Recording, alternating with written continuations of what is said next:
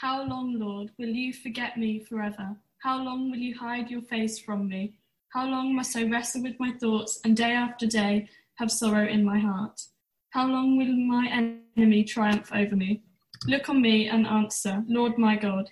Give light to my eyes, or I will sleep in death, and my enemy will say, I have overcome him. And my foes will rejoice when I fall. But I trust in your unfailing love. My heart rejoices in your salvation. I will sing the Lord's praise, for he has been good to me. Thank you. So let me just pray then before Marco comes to speak to us this afternoon.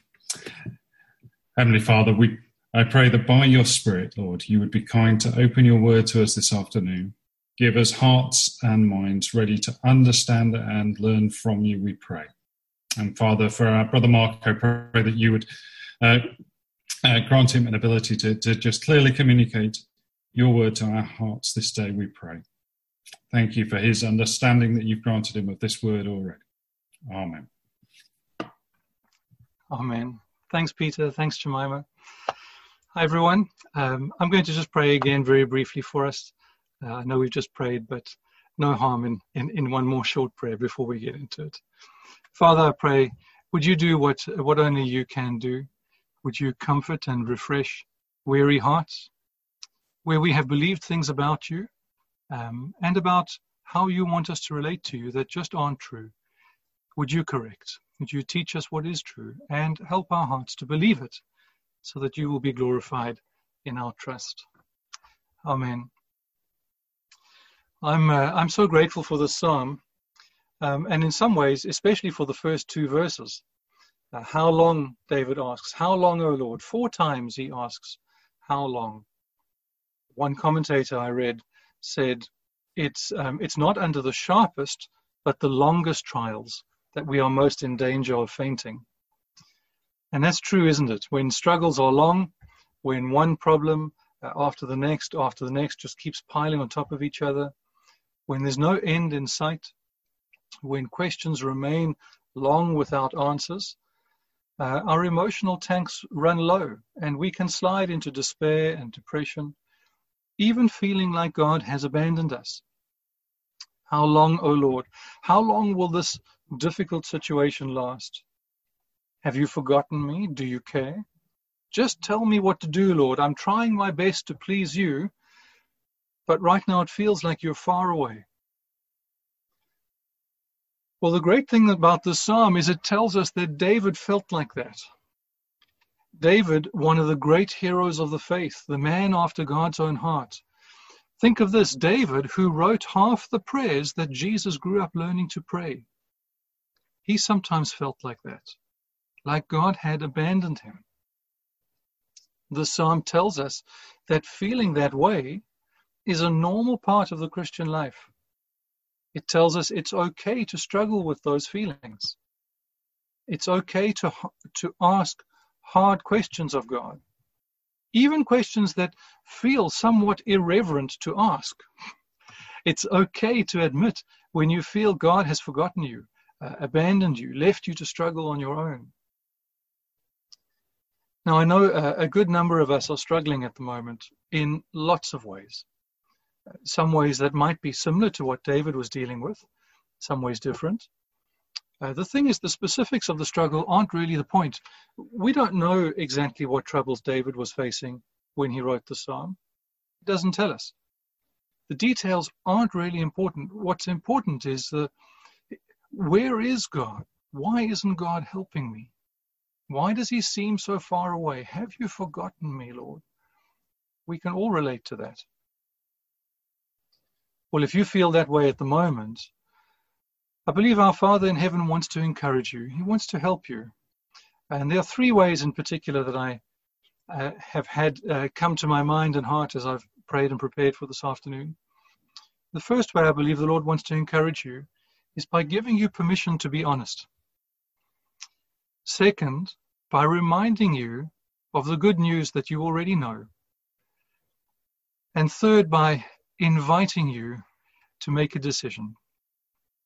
Permission to trust, uh, a reminder of the gospel, uh, beg your pardon, permission to be honest, a reminder of the gospel, an invitation to trust. So, first, permission to be honest. This will take most of our time together. The way we're going to do this is to look at how David talks to the Lord in verses 1 and 2, how he fleshes out the troubles of his soul. But we're not interested in the troubles of David uh, just for historical curiosity. No, we want to learn to follow David in being honest with God. Even being honest with God when our problem seems to be with God. David is our older brother in the faith, and he wants us to learn from him. How do we know that? Well, he wrote the psalm for us. You see, he says so before verse 1 to the choir master or to the director of music. David didn't write the psalm for himself, he wrote it to teach us how to be honest with God. So, uh, what we're going to do is look at David's four how longs, the four faces, if you will, of David's despair. And then we're going to do something we've we've not done before, at least not to my memory. We, are going to pause in, in the middle of the sermon. Well, it'll be more than halfway, but you know what I mean. We'll pause for three minutes. Uh, and during those three minutes, uh, I hope you will respond to your Father's invitation to come before Him with your own prayer, with your own how long. I think you'll find David's footsteps into prayer easy and helpful to follow. So let's start looking at David's four how longs. The first in verse 1 How long, O Lord, will you forget me forever? Have you ever felt uh, like God has forgotten you? Maybe you feel like that now.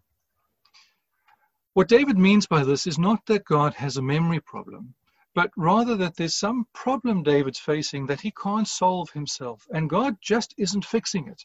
And he's asking God, Have you forgotten about me? Lord, I need your help. You see, God's remembering isn't so much about a, um, a state of consciousness, as if God could lose his memory, but rather his remembering is the trigger to his saving action. For example, at the end of Exodus chapter 2, we read that the people of Israel groaned in their slavery, and God remembered his covenant with Abraham. So God looked on them, and so began the great deliverance that was the Exodus. God remembered, God looked, God rescued. David needs help. He needs God to rescue him from a trouble that he cannot fix himself. How long will you forget me, O Lord? When will you come to my help? Or maybe that's your cry too. You know God hasn't lost his memory of you, but how long until he comes to your help? David's second cry, which uh, is an extension of the first, weighs even heavier on his soul. He could probably bear the trial, whatever it was, if he was conscious of God's pleasure with him, of God being close. But he wasn't. How long will you hide your face from me? Well, you remember the, um, the great priestly blessing of the Old Testament that the Lord commanded Aaron and his sons to speak over Israel. The Lord bless you and keep you. The Lord make his face shine on you and be gracious to you.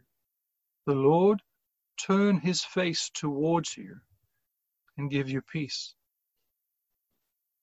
David feels not only is God not helping me in the situation, but He's turned His face away from me. I can't see the face of blessing and of grace and peace. Do you sometimes feel like that? Like God has turned his face from you? Once you felt in your soul his favor towards you, you felt his blessing, his grace, his peace, but now Nothing. It doesn't mean it's true that God has turned from you. You know that. We all know the right theological answer. But knowing the right answer doesn't mean our hearts always feel like it's true, does it? And note, this has nothing to do with sin. There's no mention of sin or repentance in this psalm. It's just a reality that sometimes we feel God has distanced, distanced himself from us, turned his face away. He's just, he's just not near. And it has nothing to do with sin Well, I mean, of course, it could be because of sin, but that's not what's going on in this psalm. Often it's just a reality of living in a fallen world with hearts that don't work quite right, with bodies that tire, with emotional tanks that run low. All sorts of reasons that mean that every now and then it just feels like God isn't there. We know it's not true, but it feels very true, doesn't it? Do you sometimes feel God has abandoned you? You can be honest. David was. And of course, because David feels God has forgotten him, God isn't coming to his rescue, God is far away from him, well, that means David is, is left to himself, or at least he feels he is left to himself to solve his problems. And so his third cry How long must I take counsel in my soul? How long must I wrestle with my thoughts? His thoughts are in turmoil, and all the more so because he's conscious of enemies, not just personal enemies, but enemies to his kingship. Now, none of us are uh, kings or queens of ancient theocratic states, but we are all called by God to something. What has God called you to right now?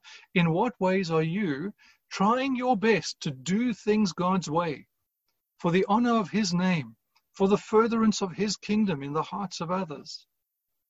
For you, that looks like trying to be a faithful husband or wife in a culture that hates Christian marriage, or trying to honor God by honoring your parents in a culture that hates submission, or trying to be Christ like in your work in a ruthless business environment that's all about bottom line profits, or trying to follow Jesus at school where so many would love any opportunity to insult you for being a Christian. David is just trying to do what God has called him to do in a culture that wants to mock him and mock his God. Now, what about you? Do you sometimes feel God has forgotten you? That he's turned his face away from you? That he just won't give you the answers you need? And you're trying to please him, you really are, but he seems to be leaving you to struggle and perhaps even to fall and fail in front of those who mock your faith and who mock him. Do you feel sometimes, perhaps today, that God has abandoned you? Now, I already know the answer to that question.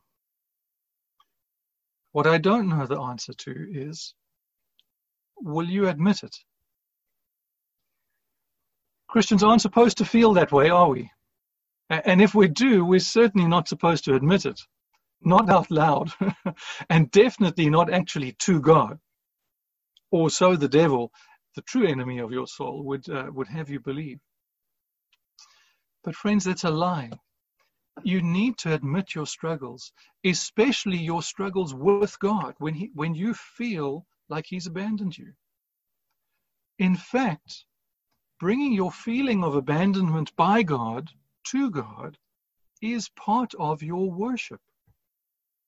Remember the title of this psalm before verse 1 for the choir master or to the director of music. David meant this psalm to be sung publicly by the people of God in the temple as worship. Worship must be honest. It must, um, it must reflect both the reality of what's in your heart and the truth that you know to be true, no matter what your heart feels in that moment. Mere complaining is not worship, but bringing the cries of your heart to God and laying them out before Him, even when He seems to be absent, is part of true worship. So I want to give us an opportunity now to worship by taking three minutes to bring the cries of your heart to God. You might want to make David's words your own. How long, O Lord?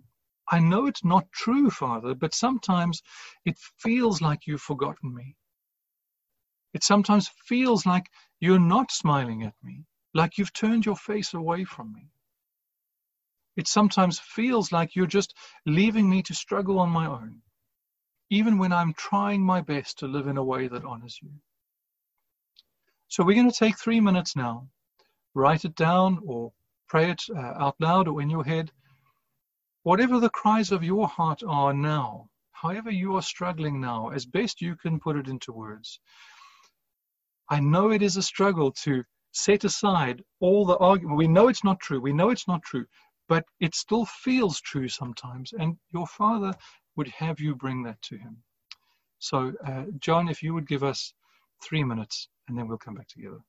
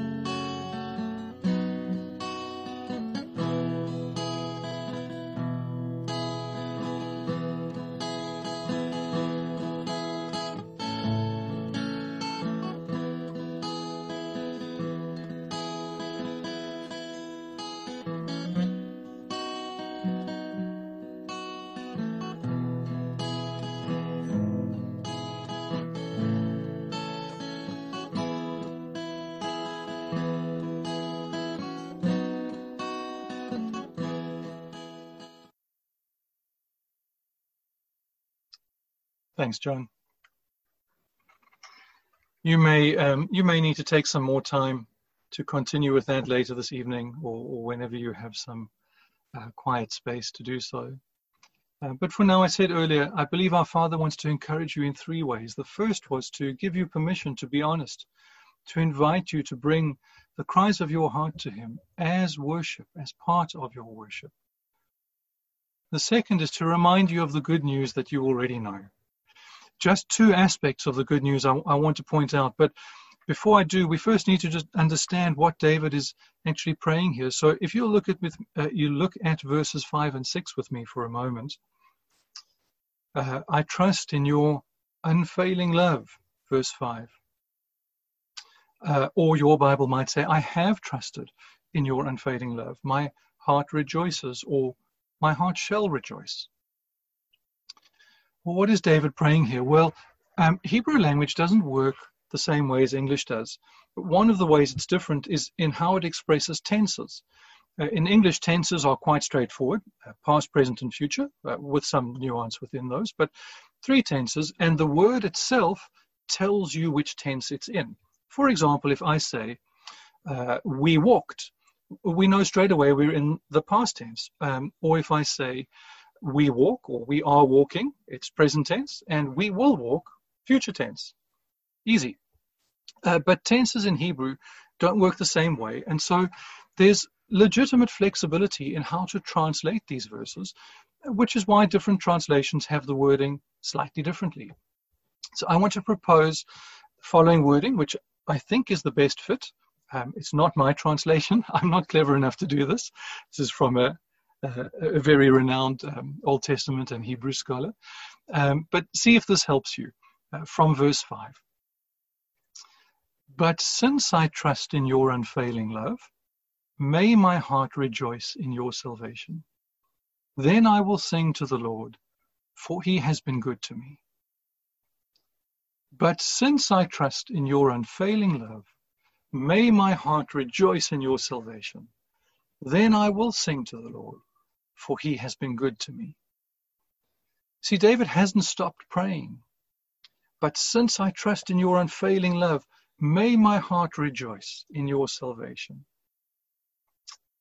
He's praying that his heart would come into line with what he knows to be true.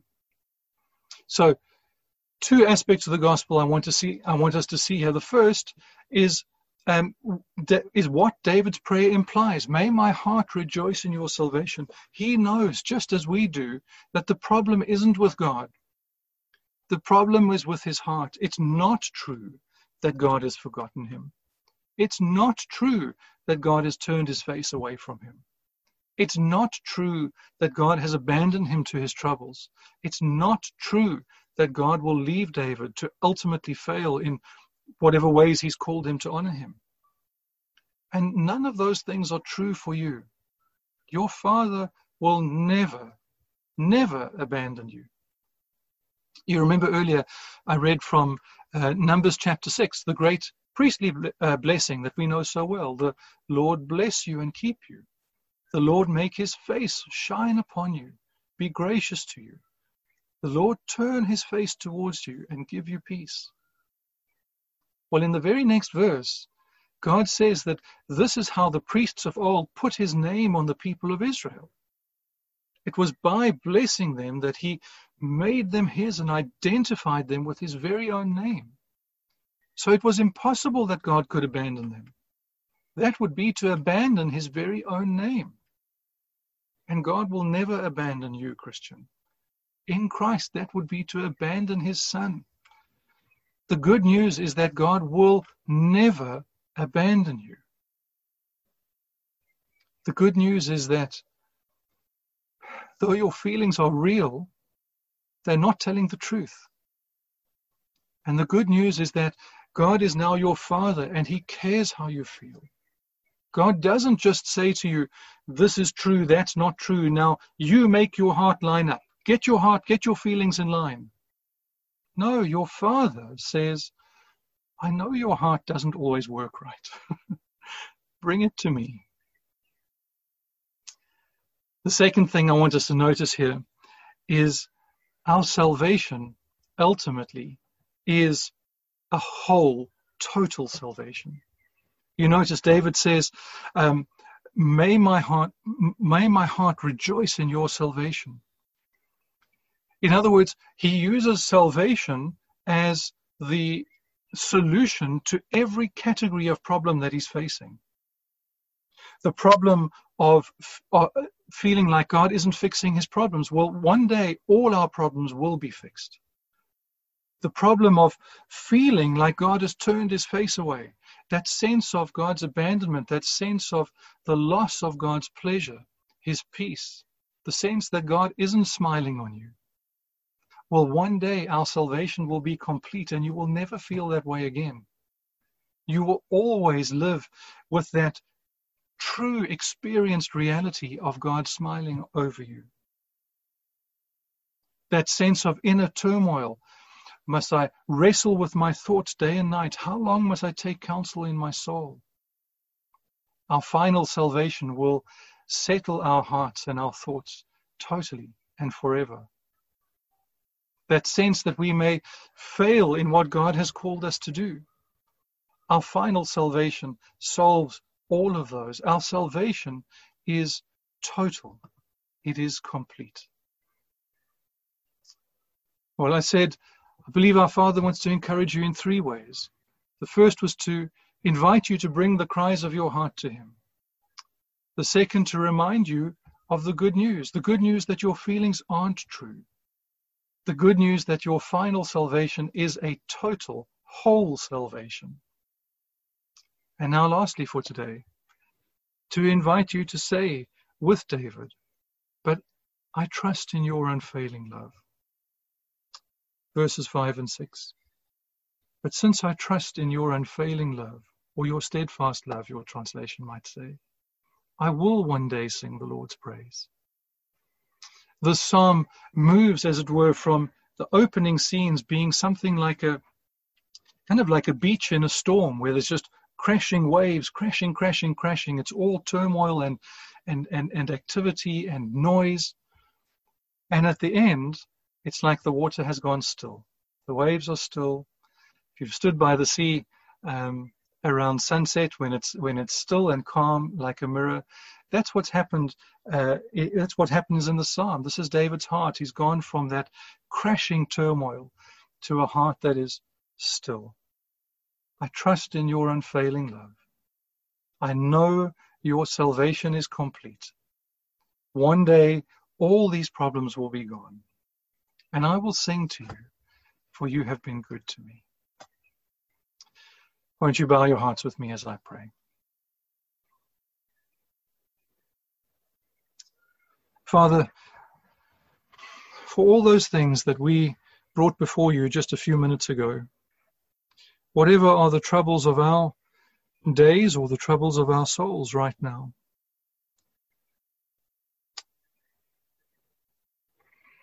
We trust, Father, in your unfailing love. We know that in respect of those things, those particular things, those cries of our hearts today, one day our salvation will be complete and we will see your goodness, your grace, your love, your healing, your restoration. Put all those things right. We know one day we will sing to you in respect of those things and say, in respect of this thing, the Lord has been good to me. The Lord has dealt bountifully with me. Would you still our hearts? where our hearts are crashing around like the waves, would you still them to your glory, Father? Amen.